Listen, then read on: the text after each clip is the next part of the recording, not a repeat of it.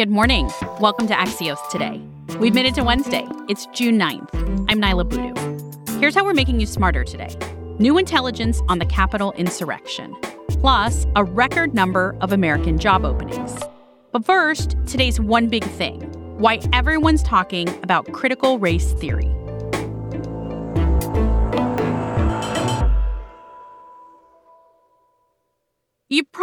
Heard the term critical race theory recently. Republican lawmakers in at least nine states have come out strongly against this, claiming the theory is divisive and they're trying to ban its teaching in schools. Most Democrats strongly disagree. So, what exactly is this decades old academic concept that's become a key fight in America's culture wars?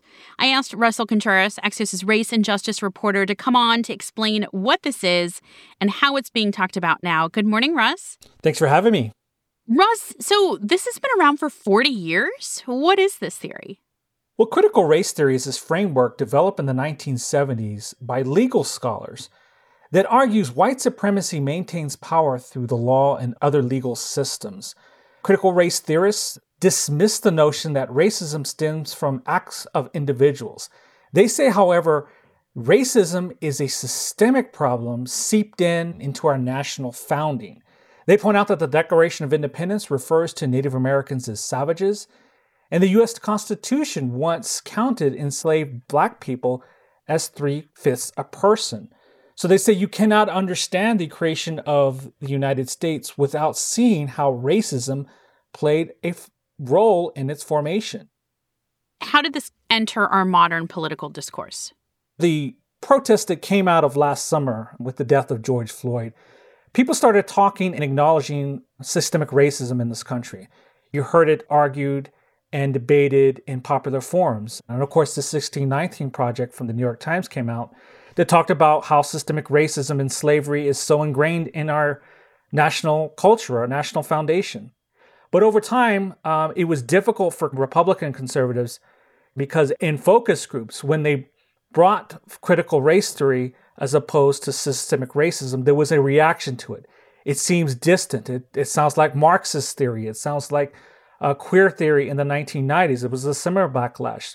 People didn't want to fight against discrimination against uh, gays and lesbians. They weren't opposed to that, but they were opposed to something called queer theory, even though you couldn't define it. Critical race theory is the same thing. Very few people can define it. All they know, especially conservatives, is that they oppose it. Does this all hinge on how we understand racism, whether or not you think racism comes from individuals or systems? Absolutely. For many years, people would say racism is the act of individuals. And after the civil rights movement, we were able to legislate the horrid acts of racism out of our culture, but we could not tackle the systemic problems. Look at Tulsa, the race massacre. White mobs destroyed a very vibrant black community. African Americans tried to rebuild, but were prevented from buying building material they were also prevented in going to the courts to seek redress and um, seek justice. This happened over and over every time there was a act of racial violence. The system prevented them from seeking justice. The system prevented them from rebuilding. Russ, what's your big takeaway from the debate that's going on now in state houses, in political parties about critical race theory? I mean, I see people talking about this on Twitter almost every day. Yeah, and what's happening in states across the country as Republican controlled legislatures passed laws, quote unquote, banning critical race theory, they're given a broad stroke about what they're banning. And I think advocates, uh, free speech advocates, are concerned that this is an attack on academic freedom. And what this attempt is doing is to take the discussion out. Let's not talk about systemic racism. You can talk about slavery, but you cannot talk about who's responsible for it. You can talk about the removal and extermination of Native Americans, but you cannot talk about who's responsible for it. But who is responsible for it? Aliens? Or was it us? Russell Contreras is Axios' race and justice reporter. Thanks, Russ. Thanks for having me. We'll be back in 15 seconds with new findings on the January 6th Capitol attacks.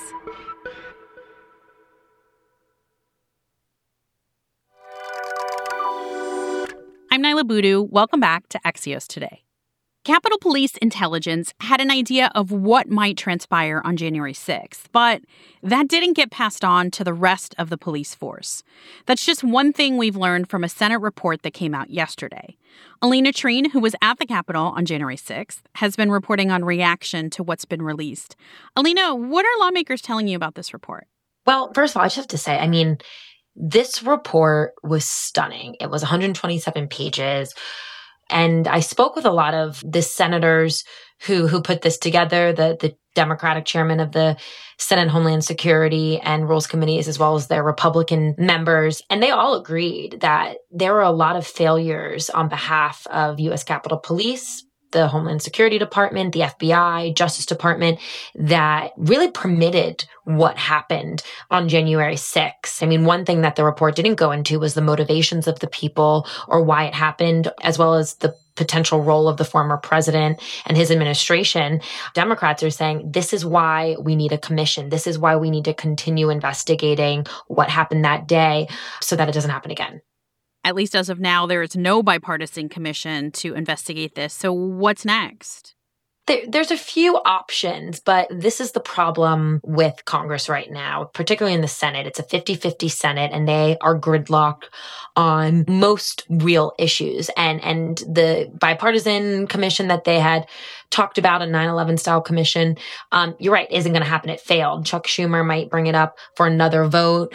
Um, House Speaker Nancy Pelosi is, I'm told, leaning toward potentially creating a select committee to investigate this. But there's a big mix right now within Washington and between the parties about the right way to move forward. A lot of Republicans are worried about the politics of this, particularly as we, you know, near 2022. Next year is an election year. And they're also, I think, some of them afraid of being subpoenaed themselves and how this could be politically weaponized against them.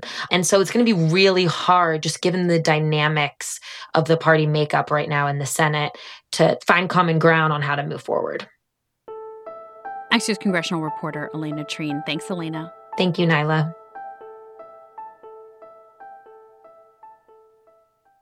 There's one stat that's a crazy example of the labor market right now. There were a record 9.3 million jobs open in the U.S. in April. Axios' markets reporter Courtney Brown is here now to go deeper on this. Courtney, where are all these jobs coming from? Well, they're coming from businesses that are seeing a huge uptick in demand.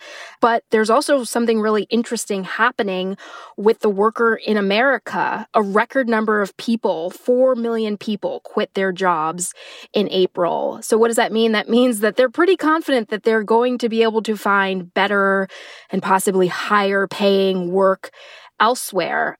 And we tend to talk about the unemployment rate. How is this a different slice of the job market? So we're talking about data that references April, but it gives you a different perspective of of what's happening in the labor market, how many open jobs there are, how many people are quitting, how many people have been laid off. So just a different look at the state of the labor market. And what's the bottom line? The bottom line is that there is just about one unemployed worker for every job opening available. And that's a huge improvement than the worst of the pandemic when there were way more unemployed people for every open job there was in the economy. Courtney Brown runs the Axios Closer newsletter. Thanks, Courtney. Thanks, Niala.